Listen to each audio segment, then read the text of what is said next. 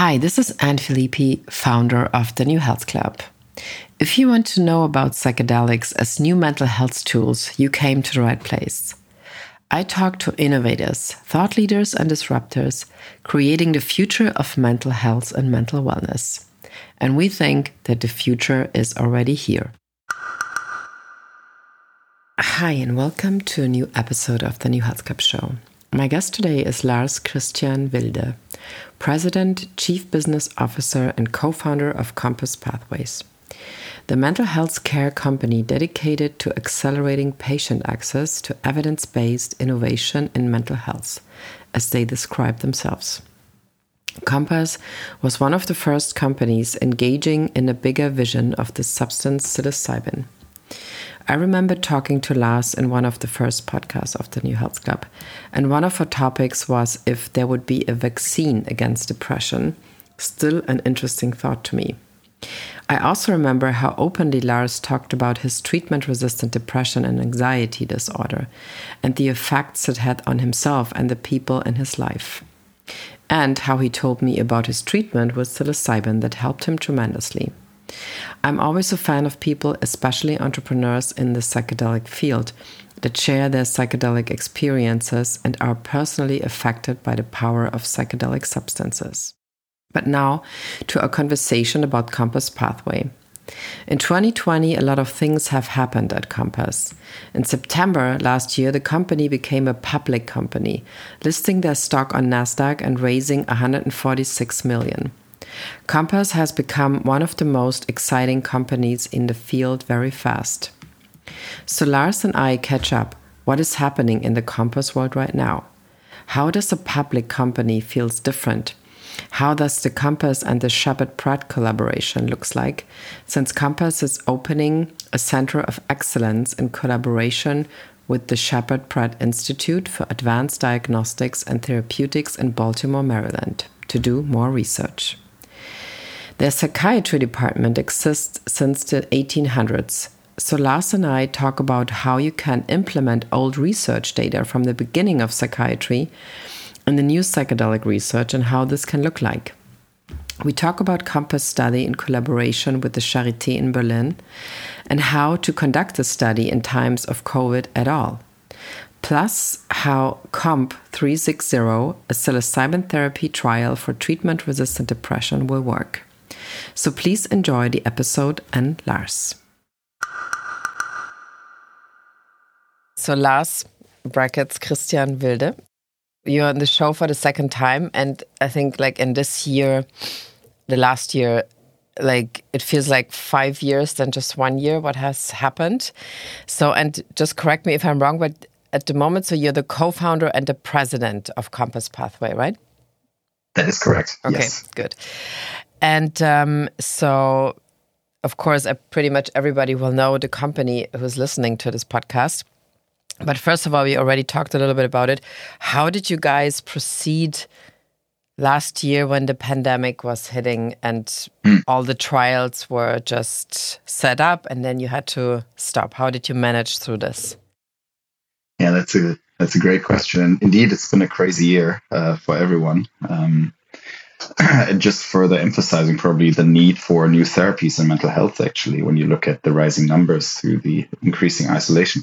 Maybe something we can talk about later. Mm-hmm. In terms of our uh, COVID response, I remember it was in uh, February, so right around the time a year ago. Um, we were in London uh, with the team, had team meetings in the office, and um Uh, together decided very early actually to shut down the office um, because mm-hmm. um, obviously we can work remotely. We're in that fortunate position. We don't have any production and um, uh, obviously the trials are run by our university partners. And so we could actually give people the freedom to work from home early.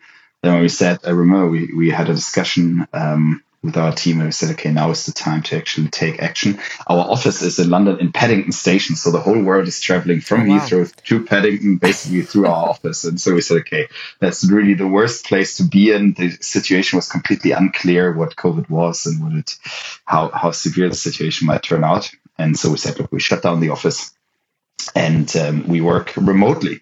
And um, we did so before. Uh, we were used to working on Zoom. There was always, in any meeting, there was a colleague that had to dial in. And so that was not a big change for us.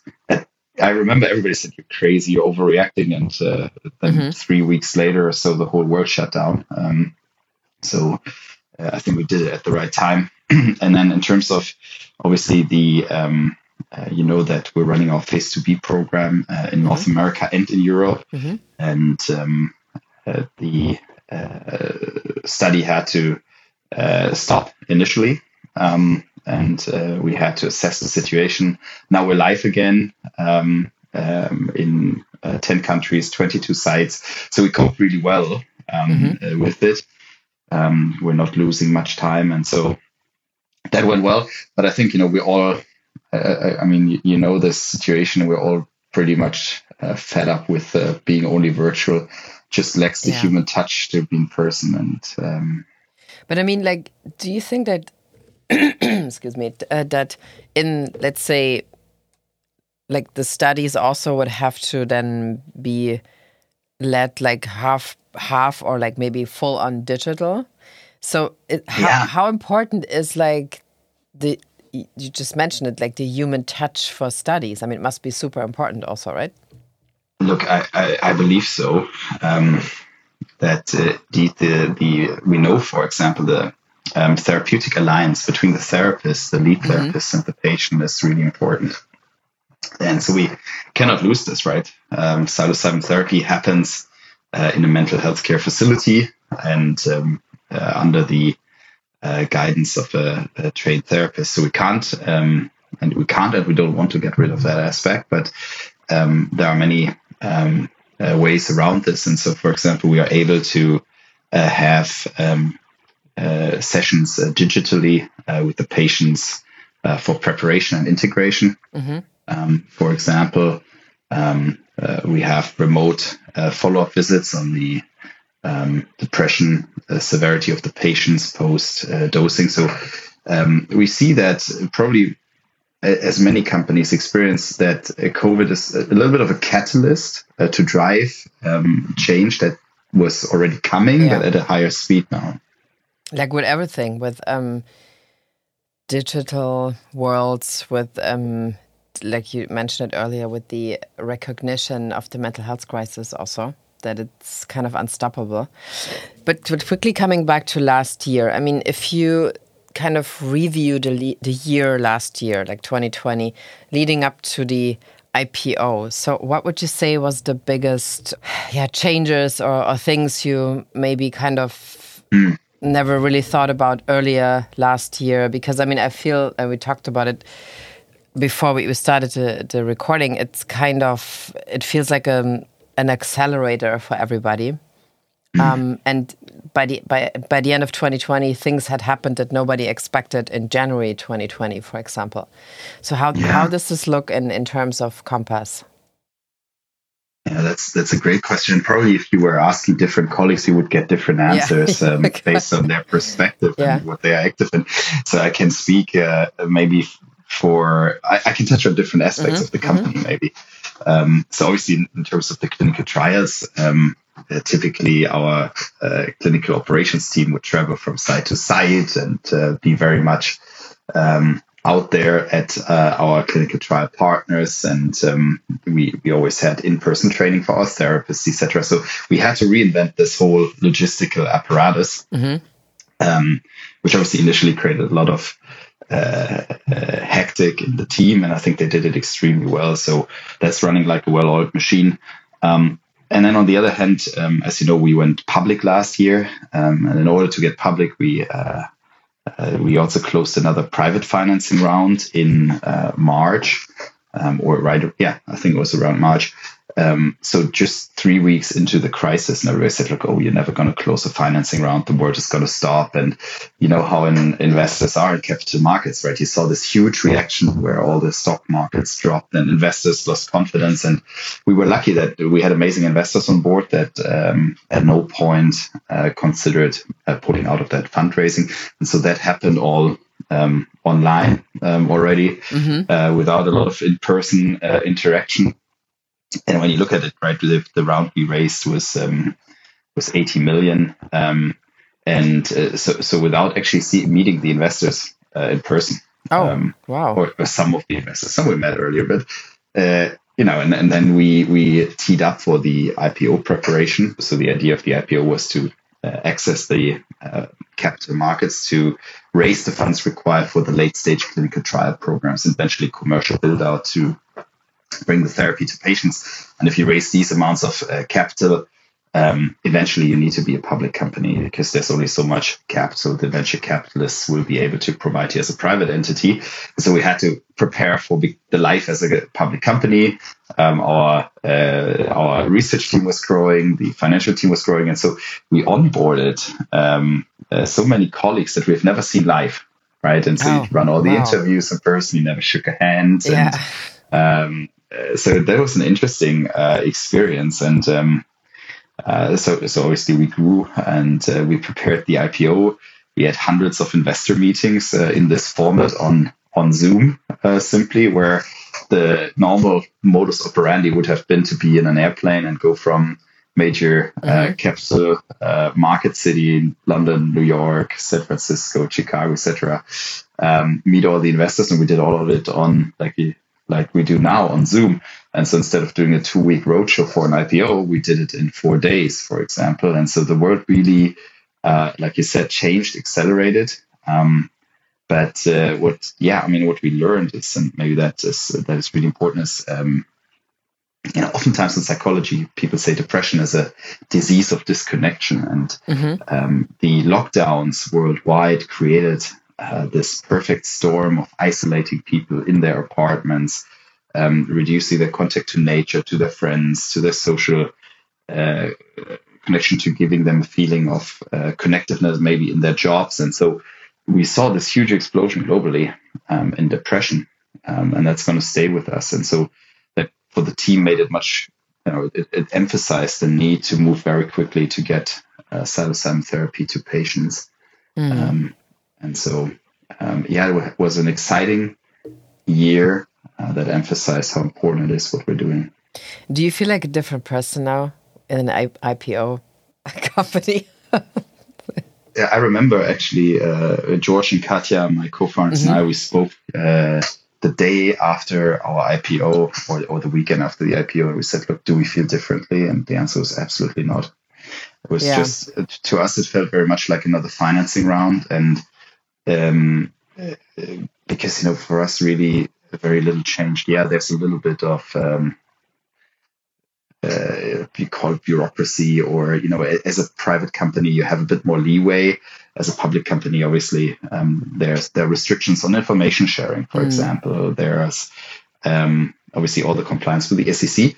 But once that is organized, the focus is still on patients, right, and psilocybin therapy. So, but wouldn't it give you also like like a like an energy flash that this is possible, because you were pretty much the first one, yeah, right? No, I mean, no, that that so uh, what it's I think on that side, I think well that happened a little bit before because we okay. saw that this mm. would happen, right? And so I think what it uh, what it meant to us actually probably the um, the round that we uh, raised in, in spring basically showed up. Investors have fully come around. Mm-hmm. They see that there's a lot of promise in psilocybin therapy.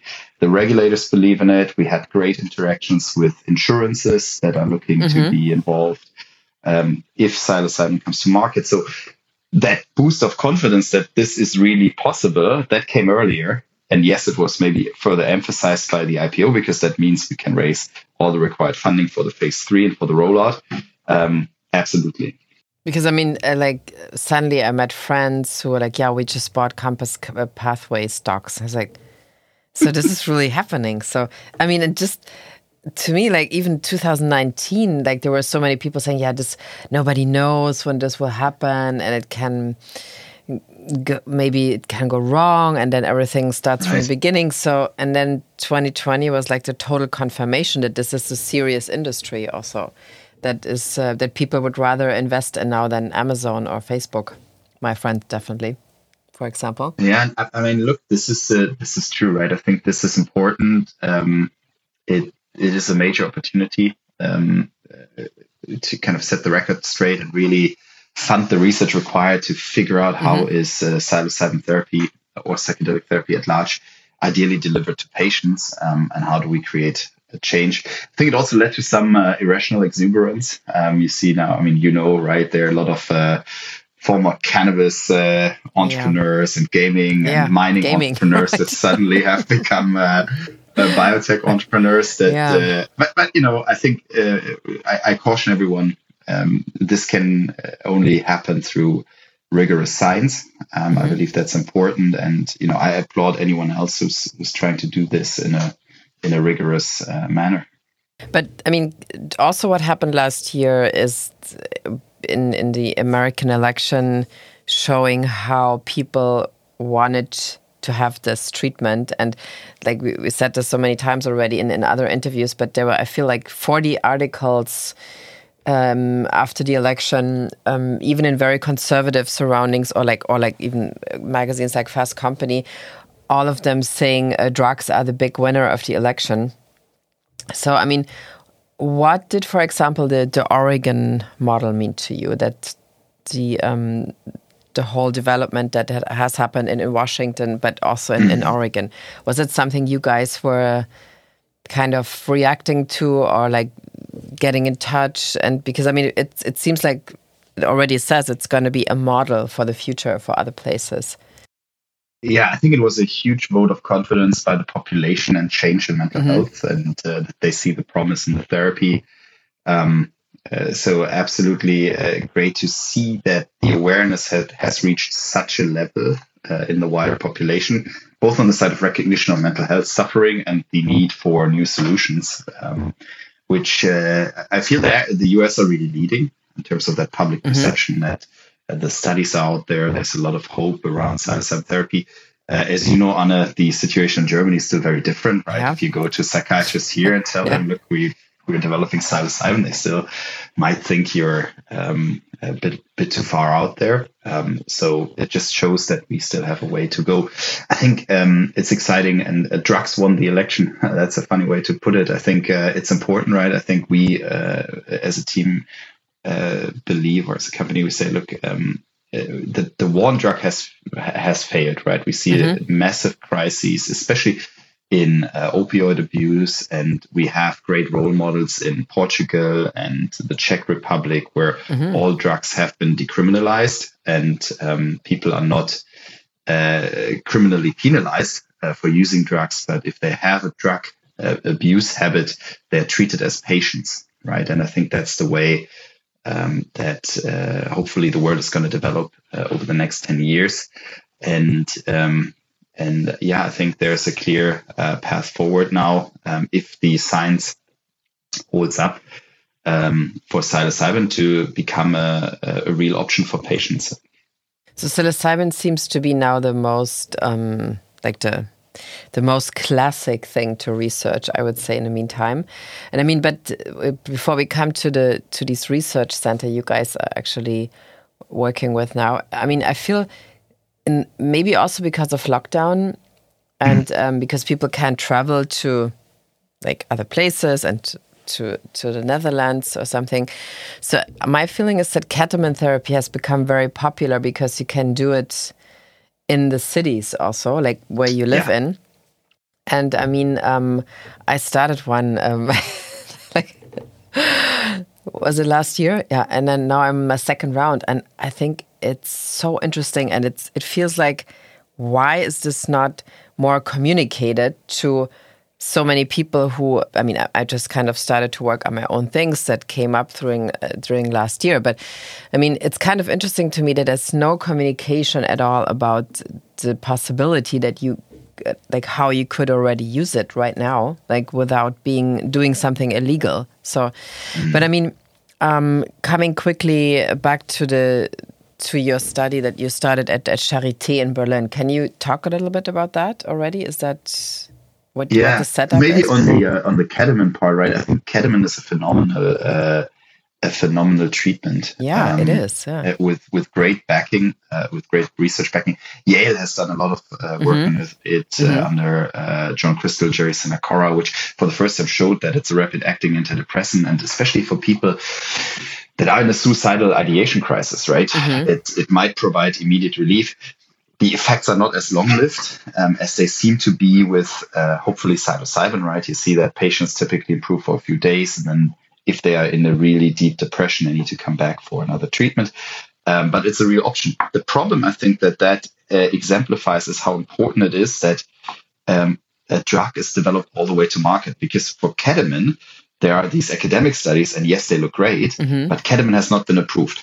So that means that if you want to Uh, have it, it's an off-label treatment. So uh, the prescribing physician needs to make a decision on a per-person basis. Typically, it's not reimbursed, therefore. Um, there is no uh, wider awareness in the key opinion leader community. Had someone taken uh, ketamine all the way through phase two, phase three, yeah, right. worked mm-hmm. with you know a hundred clinical trial sites in uh, Uh, in, let's say, Europe and, mm-hmm. and the United States, there would be very different awareness. And then you could go to the um, uh, national insurances, uh, work with them on a reimbursement model, and then people could access uh, the treatment. So that is the step that is missing for ketamine. Um, and oh. uh, that is the, the step that's going to be different for psilocybin, right? Once it's developed and the, re- the insurances reimburse it and the prescribers are aware of it, then patients can actually access it, and there will be much more awareness of it. But I mean, do you think that there will be more studies on ketamine also, let's say, in, in, in Europe? Because, I mean, like you said, in Yale, there it's already, I mean, you can even watch a couple of YouTube videos about this, how Yale is researching it for a while. But, I mean, it's interesting that it's it's there and it's mm. it works for mm. a lot of people on a very different level. So, and wh- why do you think there's...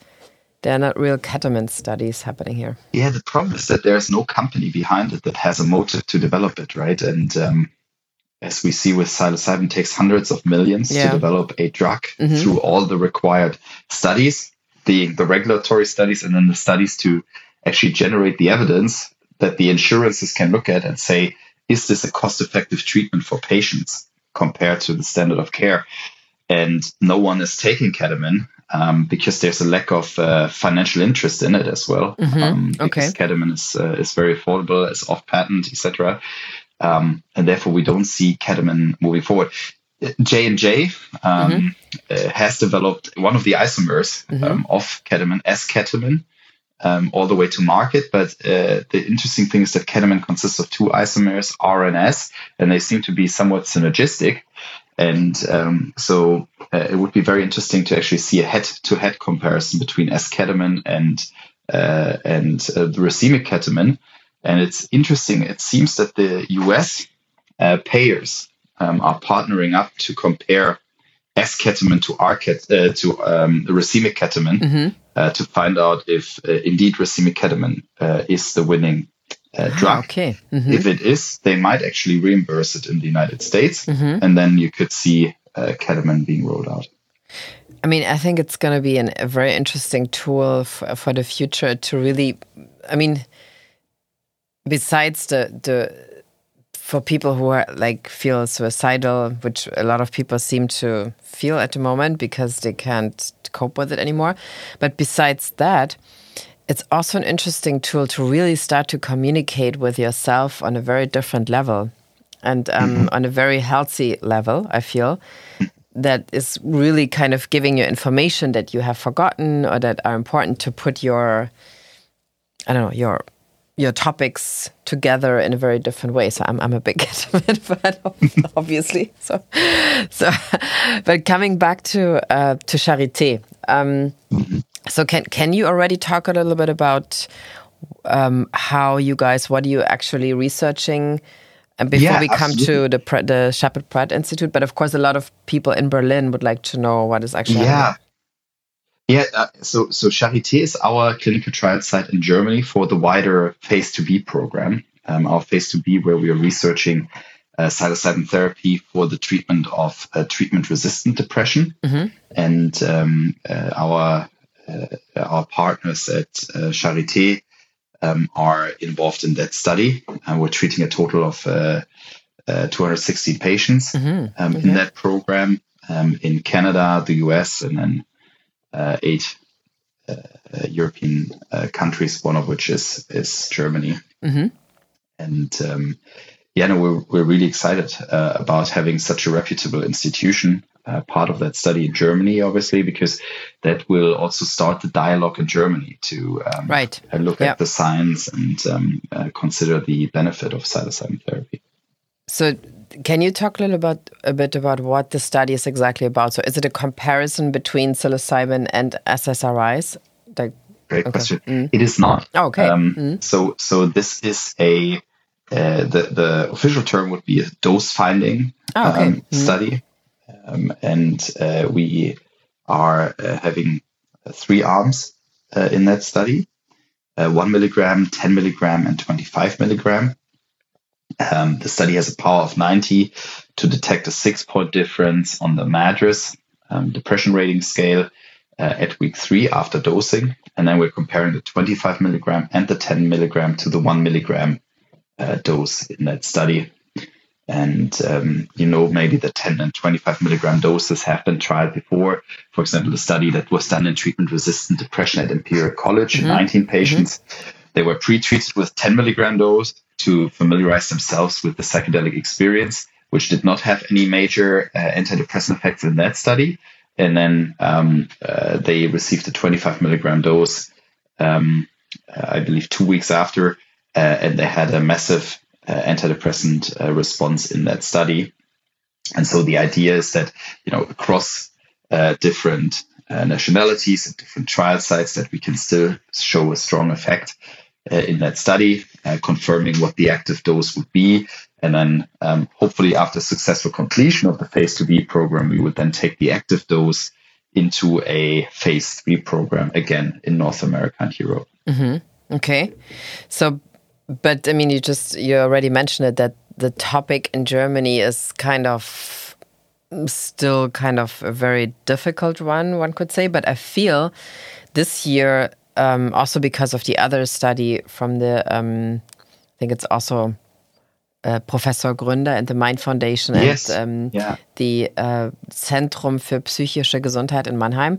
I mean, that's that's a, a study that was uh, kind of re- co-founded also by the German government. So I feel like maybe by twenty twenty-one, there will be a whole different attitude in, in Germany also, because the government literally gave money to this. Do you think this will affect the perception? A huge vote of confidence, obviously, you know, someone reputable as, as Gerd Gründer, who's uh, obviously one of the leading key opinion leaders in Germany, an amazing researcher, to um, to look at this uh, seriously in a second study, mm. hopefully confirming uh, our results. Mm-hmm. I think uh, Germany is a country with amnesia, because uh, yeah. it's very interesting, you know, yeah. until the late uh, nineteen nineties, you know, when everybody in the U S always says, oh, there was a ban on psychedelics in nineteen seventy and everything stopped. That's that's directionally correct in the U S. It continued for a couple of years and then funding dried up and the field moved on. That's not true in Germany, right? Mm-hmm. We did the last psilocybin studies in the late nineteen nineties um, okay. at the oh. University of Cologne. And oh. uh, Germany was a- amongst the leading centers, if not the leading center in psilocybin research um, at the University um, of Göttingen, mm-hmm. Mm-hmm. Um, where hundreds and hundreds of subjects were treated with psilocybin for all kinds of disorders, not only depression, but eating disorders and so on. So we have a very rich history in Germany of psilocybin research with amazing results. But uh, when, you know, when the field uh, stopped and all the uh, researchers of that generation retired, somewhat this knowledge was lost. And um, mm-hmm. so I hope that with positive results in that study, Uh, in these studies that you just mentioned, um, hopefully also people will revive that knowledge and will realize that we uh, we have quite a history in psychedelic well, research I mean, in Germany. Merck, M D M A, two thousand, uh, nineteen thirteen, and and Bayer, heroin. So, I mean, everything happens in, in the Cologne, Düsseldorf area.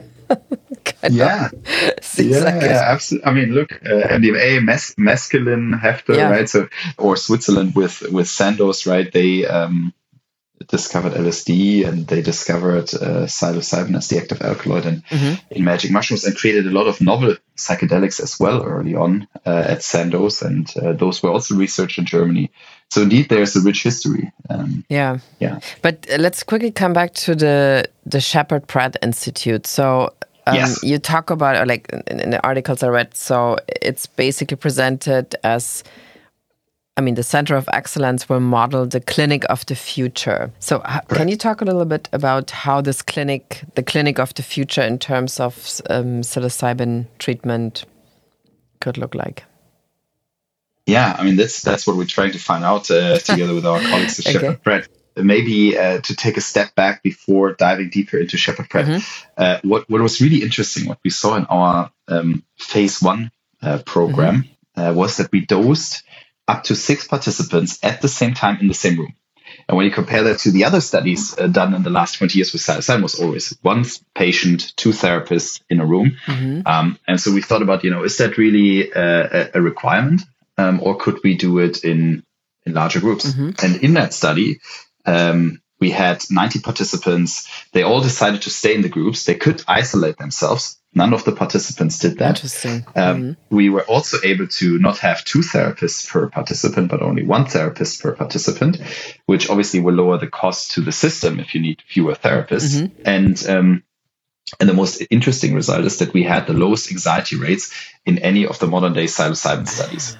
Wow. So that might be a chance result, who knows, but we discussed it with the uh, P Is, and the P I's opinion is that maybe the group experience has a calming effect on the participants, right? If you never had a psychedelic experience and suddenly you realize that your perception of reality changes, you might get nervous about it. But when you look around and you see it happens in a group to everyone else, um, this might have a calming effect um, on the participants. And so that was a very interesting um, result. And uh, from there, Uh, we actually got involved in a major depression disorder uh, program um, in in Maryland, mm-hmm. um, where we, under our I N D uh, with the F D A, um, there are uh, groups of four. So patients are prepared in groups of four. They receive psilocybin in groups of four, and they integrate in groups of four um, wow. for the first time in mm-hmm. patients. And so um, when we think about how do we scale this, right? If the studies are successful, how do we scale this in the real world? Um, we believe that um, uh, simultaneous administration, which is a kind of group administration, might be the way forward. So when we think about the clinic of the future, what we want to understand is what is a commercial model that makes sense. And maybe the answer is that a patient that has a first psilocybin experience needs to do it in the more traditional model, alone with a therapist. But maybe once they're familiarized and they have a follow-on session of psilocybin therapy, for example, maybe they can do it in a group. And um, so that is uh, one of the aspects that we're really interested in, that we want to research in the future. So we talk about the uh, clinic of the future, the idea of the centers of excellence. Um, there are a couple of uh, objectives we have. We need to train a lot of therapists mm-hmm. that we can do through the center of excellence model. Um, we need to Uh, create awareness for psilocybin therapy. So we want to have a place where we can go with payer systems, like insurances or state payers, where we can go with um, leading uh, partners from mental health care, uh, hospital chains, for example, or uh, psychiatrists that have their own clinics. So they come to a place and look at what should psilocybin therapy look like. And then the question is, uh, Anna, where can we take uh, psilocybin therapy beyond depression, right? Everybody at right. the moment is... Uh, is very much focused uh, in our team on delivering uh, a world-class treatment-resistant depression program. But we did a lot of research preclinically, um, and obviously there are also some academic studies in uh, other uh, psychiatric disorders and substance abuse disorders with phenomenal results. And so now we're looking at where can we go next. And Sheppard Pratt is one of the world's leading institutions in psychiatry, seeing seventy thousand patients um, in their wider environment. And um, so they are uh, an ideal partner for us to investigate these uh, new areas. And so, for example, one of the studies we're looking at uh, together with them is bipolar type two. Uh, so bipolar depression is obviously a huge need. Um, we're looking at suicidal ideation. Um, back to the ketamine point, right? We know what's the benefit of ketamine is it works immediately mm-hmm. and um, takes people that do respond out of their um, suicidal uh, thought patterns. And um, the, the question is, might psilocybin do the same, just with a longer duration so that the patients don't have to come back mm-hmm. um, the following day for a follow-on session? Um, so, uh, and, and then severe T R D.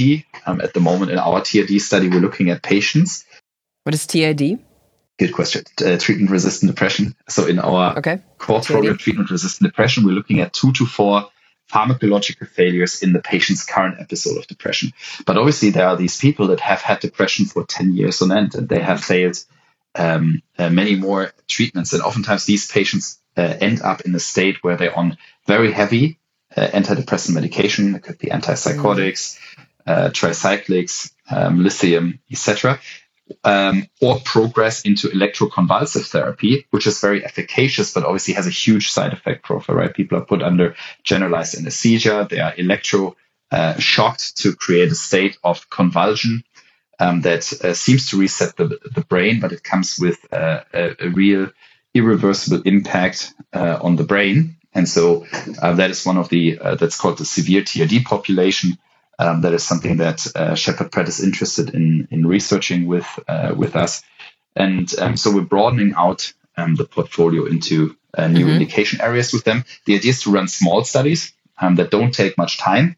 And as soon as we have a signal, we would move them into large trials similar to our phase two, phase three program. And I mean, I read that they exist, uh, the Sheppard Pratt Institute uh, was founded in eighteen fifty-three, which is super interesting to me because I was thinking, do you guys, I mean, obviously they, they already also looked into mental health um, treatments since then. So do you look into studies they did on the topic that are maybe like fifty, sixty, seven, maybe even like one hundred years old, or like experiments? Because I mean, there were always, like, if you look back in, in the the history of um, of studies, there are often hints that one could find, but they weren't executed because it was it seemed crazy, or it seemed not really realistic, or just too expensive. So Is, is there kind of um, an archive that you guys are working with, what they already researched since their beginning? That That is a very interesting question. And um, indeed, when you look at uh, the studies that have been done in psychedelic research over the last twenty years, while they seem very novel and exciting, they have all been done before, mm-hmm. right? Mm-hmm. If you go back to the nineteen fifties and sixties, they might not have been done with psilocybin, they might have been done with L S D or mescaline, but we're just replicating what has been done before, because back then we didn't have the same definitions of a disease that we have today. Today we are much more skilled in identifying uh, what problem a patient has, and uh, we have uh, more advanced statistical methods. We have uh, double-blind, placebo-controlled studies that were, back in the days when psychedelic research was at its peak, still the uh, rare exception um, in research, and therefore it makes a lot of sense to replicate um, these mm-hmm. studies. And um, I think the uh, when you when you go back um, in in psychiatry, there's this disconnect between psychiatry and psychology in the past, right? At some point, the psychiatrists tried to tweak a little. They thought it's some uh, chemical imbalance in the brain that needs needed fixing. And then on the other end, you had uh, psychologists who said, "Look, psychiatry doesn't make sense at all." Um, and I think now we see more uh, convergence of both fields, where people say, "How great is it if we can help people with a medical intervention that might give their brain the ability to change, but at the same time we bundle it uh, with a therapeutic intervention?" And so I think that's where um, uh, psilocybin therapy comes in, right? You have um, these strong biological effects um, of psilocybin, for example, the reduction of inflammation in the brain or the increase of neuroplasticity, that give you the ability to make changes, and then you have the therapeutic intervention. So I'm pretty sure there's a lot uh, to be learned still from, uh, from what has been done in the past. Um, But but as you might know, there are also very um, uh, abysmal practices in psychiatry when you think about lobotomy, yeah, um, for yeah. example. And uh, does that still exist, uh, actually? And I've... Luckily not. Uh, I, I was surprised. I recently read this. Art- there was an interesting article in the New York Times of the history of psychiatry. And I think uh, lobotomy came to an end in the late nineteen eighties, um, which is shocking uh, that it still um, went on for so long. Um, another one that was very popular um, in uh, nineteen in the nineteen fifties, nineteen sixties was uh, insulin overdoses. Uh, ah, so right. You basically mm. injected insulin to create a state of uh, uh, hypoglycemia um, to induce, uh, for example, convulsion um, that was then replaced with uh, electroshock therapy. Um, and and the, the, the, the really negative, uh, I mean, the apart from there was very little scientific backing for these methods. Oftentimes, uh, a lot of that happened against the will uh, mm. of the patients, mm. right? If you were, if your family decided you have a mental illness and you needed treatment, then often these treatments were done against your will. uh, which is shocking. And so uh, obviously psychiatry has progressed a lot, and um, uh, I, I think that we should rather learn from the mistakes uh, that that have been made. And um, well, at one point you, you didn't have a will anymore, I guess, right? After a couple of these treatments, yeah. you were just yeah, and I think. This that, that is exactly where where psilocybin, you know, with that is what happens when you see people that are uh, sometimes put on three, four antidepressants at the same time, right? You lose your uh, overall emotional response. Uh, you become somewhat, yeah.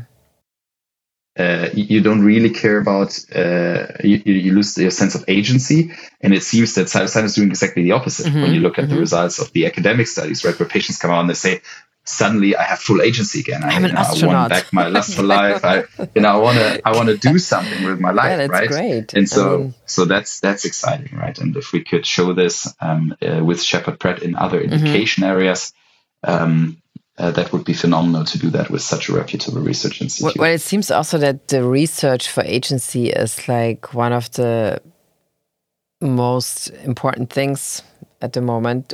I mean, again, especially in the pandemic, where a lot of people rethought their agency or what they wanted to do with their life anyway.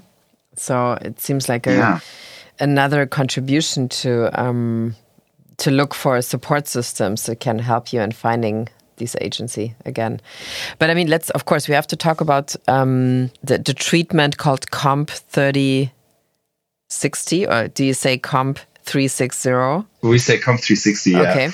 So, I mean, which is, if you if you read it, read it up, it, it's described as psilocybin therapy trial for treatment-resistant depression. So maybe you can talk a little about how this look like, or how this will look like if you, if this comes, let's say, I mean, to the market or as a treatment in hospitals.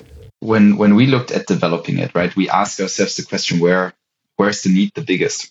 And um, uh, we didn't uh, answer that in a vacuum, but we obviously worked a lot with uh, our scientific advisors. We worked with the regulators, and the clear guidance there was focus on treatment-resistant depression. That is where the need is the biggest. And um, when you look at, for example, the STAR*D study, which is the largest depression study ever done, you see that when patients become depressed for the first time, um, typically they go to their uh, G P mm-hmm. and they describe that they are in a state of sadness, and um, uh, that's oftentimes the first symptom they describe to their practitioner, and, and they have a lack of energy. And so then typically they're put on an S S R I, um, selective serotonin reuptake inhibitor, and a third of patients respond really well, just takes them out of that hole, mm-hmm. um, and they go on with their lives. Then uh, the two-thirds that don't respond, they come back a couple of weeks later and say, hey, I didn't really get a response from it. And then the uh, physician often prescribes another S S R I or an S N R I. Um, and um, again, another third respond. So uh, two-thirds of patients are really well treated with the existing uh, uh, treatments. But then you have that third that does not respond.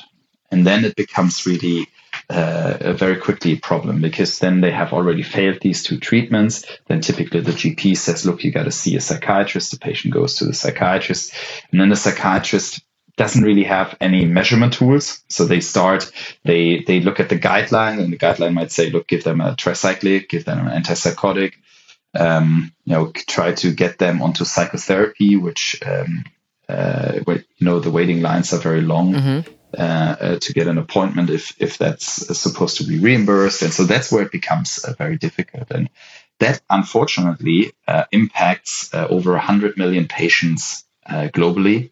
Uh, and that was before the pandemic. Mm-hmm. So with the pandemic, we know these numbers are rising very, Double.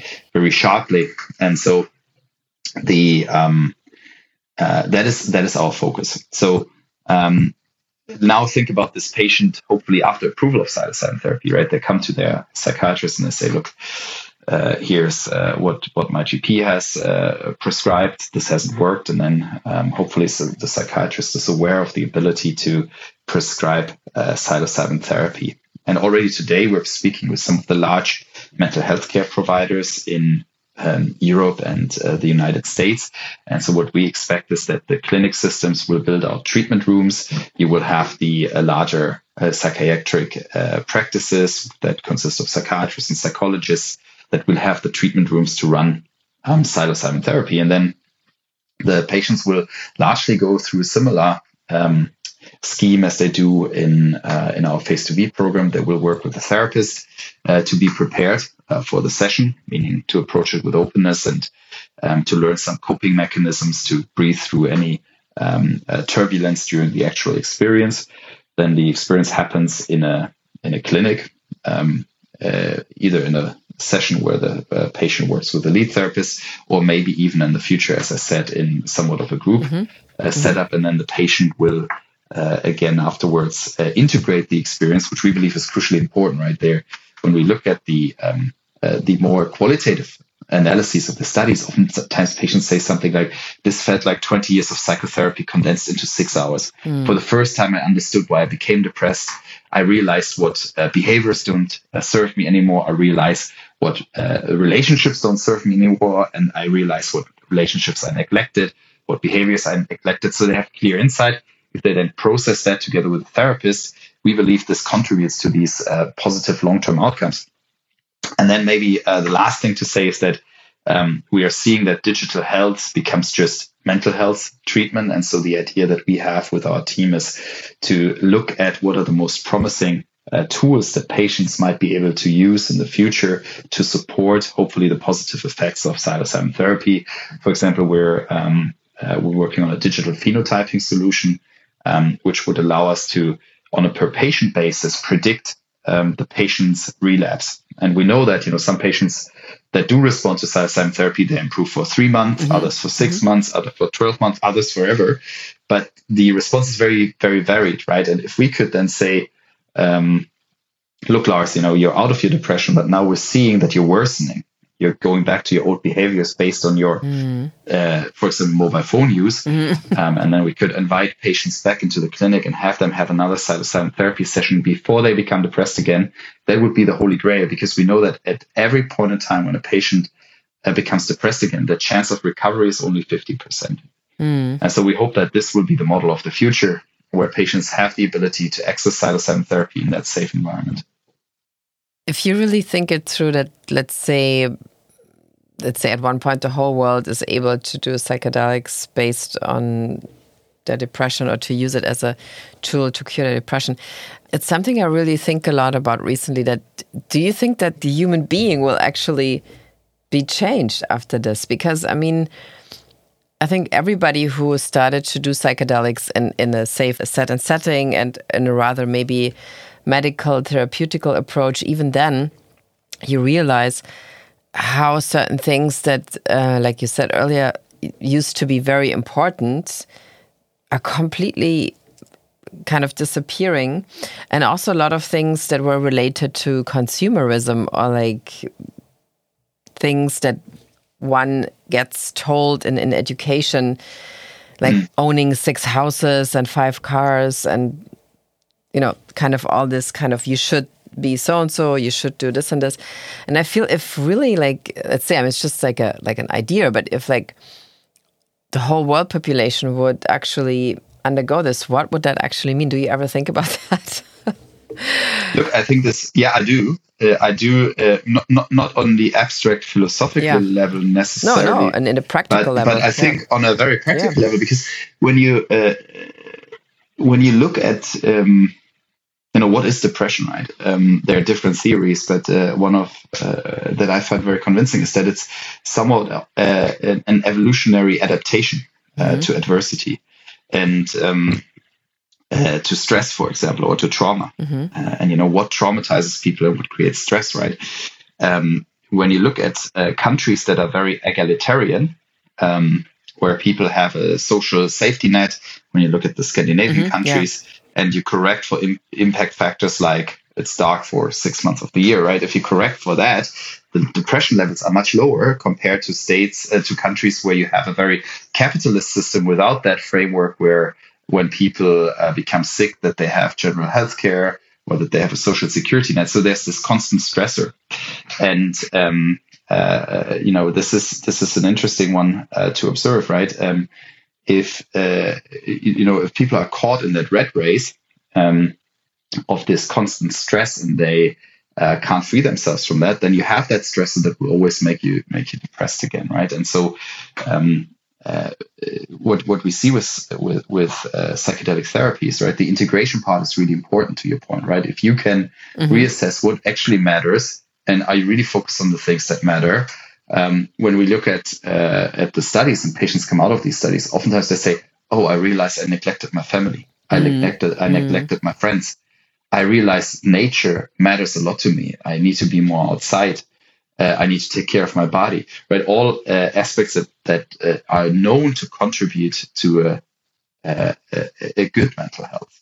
So, um, like you said, right, if uh, if patients have that Uh, mental reset and they focus on what matters most to them, um, uh, I, I hope they get better in the long run. And if that happens at a large scale, hope, hopefully we have a more uh, kind uh, society uh, to each other. I think it's totally realistic. I mean, I think it's something that will change things that we don't even, we can't even think of right now. Like we couldn't think of having a Tesla car like ten years ago, for example.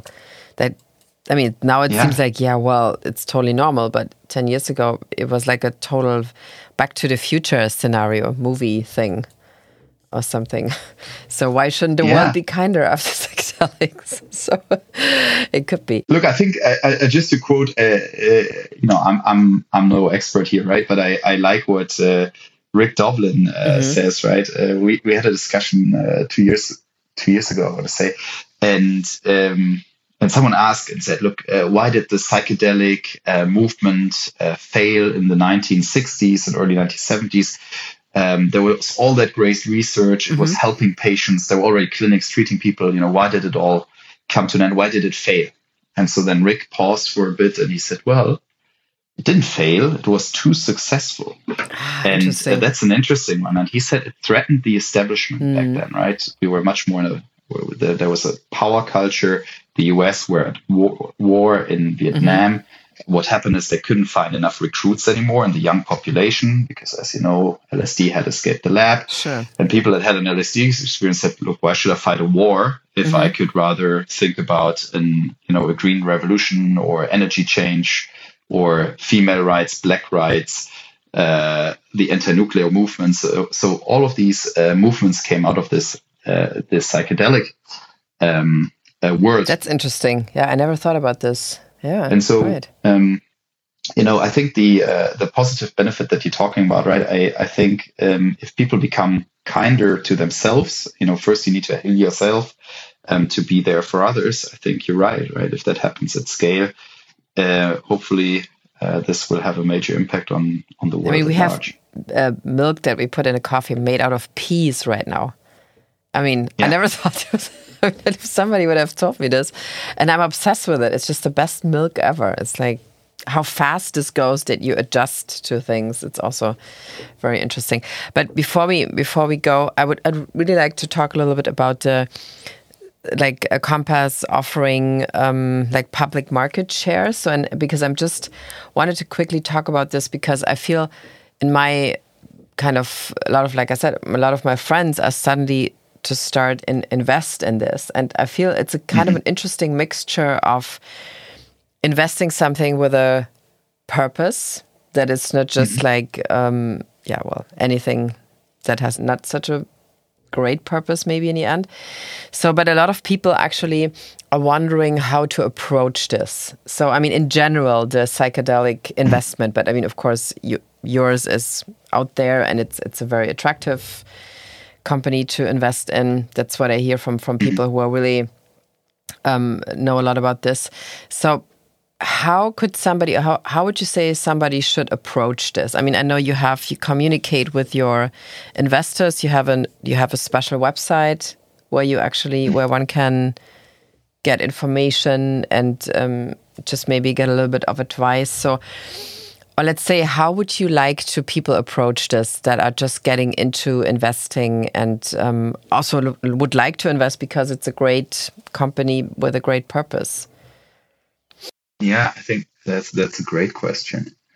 And um, look, I I would advise people that look at investing into psychedelic therapy, um, developing com- companies, and to think about uh, what's what's real. Mm-hmm. Right? You have a lot of these uh, companies that uh, consist of a fancy uh, PowerPoint presentation, um, but it's really about running these large-scale uh, studies in order to be successful, right? And then I think Um, uh, obviously, we're very transparent with the work we're doing. Um, you know, key focus is depression. But now we're looking at all these new indications. Uh, I mentioned some of them. Others we're looking at is autism and anorexia. Mm-hmm. And so we're broadening it out. And so I think then, as an investor, right, your decision needs to be: do you believe in psilocybin therapy? Um, and um, And then you, then you can look at what's going to happen at Compass in the future. Obviously, we're going to have the results from the phase two B uh, program, and then people need to make their assessment. Do they believe this is, has a good chance to be uh, successful? If the answer is yes, uh, then uh, you know that, that should influence their investment decision. Um, and I think that's the way they should think about all Uh, the uh, companies in that space. I think what is really important to us is that we're not a, uh, we don't define ourselves as a psychedelic company, mm-hmm. uh, but really as a mental health care okay. company, because um, we're uh, somewhat agnostic. We just believe that psilocybin is one of the amazing, most amazing tools out there to change outcomes for patients. Um, but we're looking far broader than that. I mentioned digital, for example. We're looking at other mental health innovation at the moment. And so whatever brings hope to patients is something that we're interested in. Mm-hmm. Um, and so that's that's how we define the company. So whoever is interested in invent, investing in mental health uh, should absolutely uh, look at Compass. And I mean, like we, we talked in our first podcast we did, we talked about you undergoing a psilocybin experience and getting in touch with the the changes that can actually bring to your mental health. So have you done anything else in the meantime, or is it was that? I'm just curious. I always want to know about the experiences of others. If you want to talk about it. yeah. Uh, so, so look, I think the um, I think the interesting thing, maybe to answer that question, uh, is that uh, I, I told you, Anna, that my first uh, experience that really helped me with my own depression mm-hmm.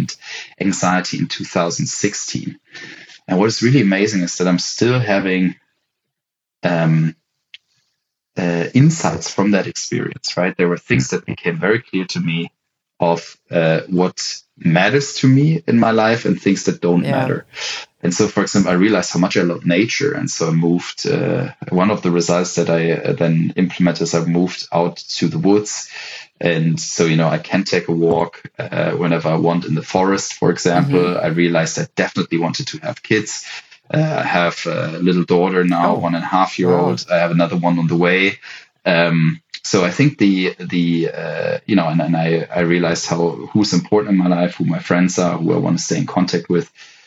Um, uh, how important my, my own health is, for example, and, you know, all these things I'm still, uh, I have very present mm-hmm. uh, in my mind. Mm-hmm. And I think that is, that is one of the things that gives me a lot of confidence in our work. When I look backwards, you know, now five years ago, mm-hmm. um, uh, I had that experience, and still today I'm using what I learned from it.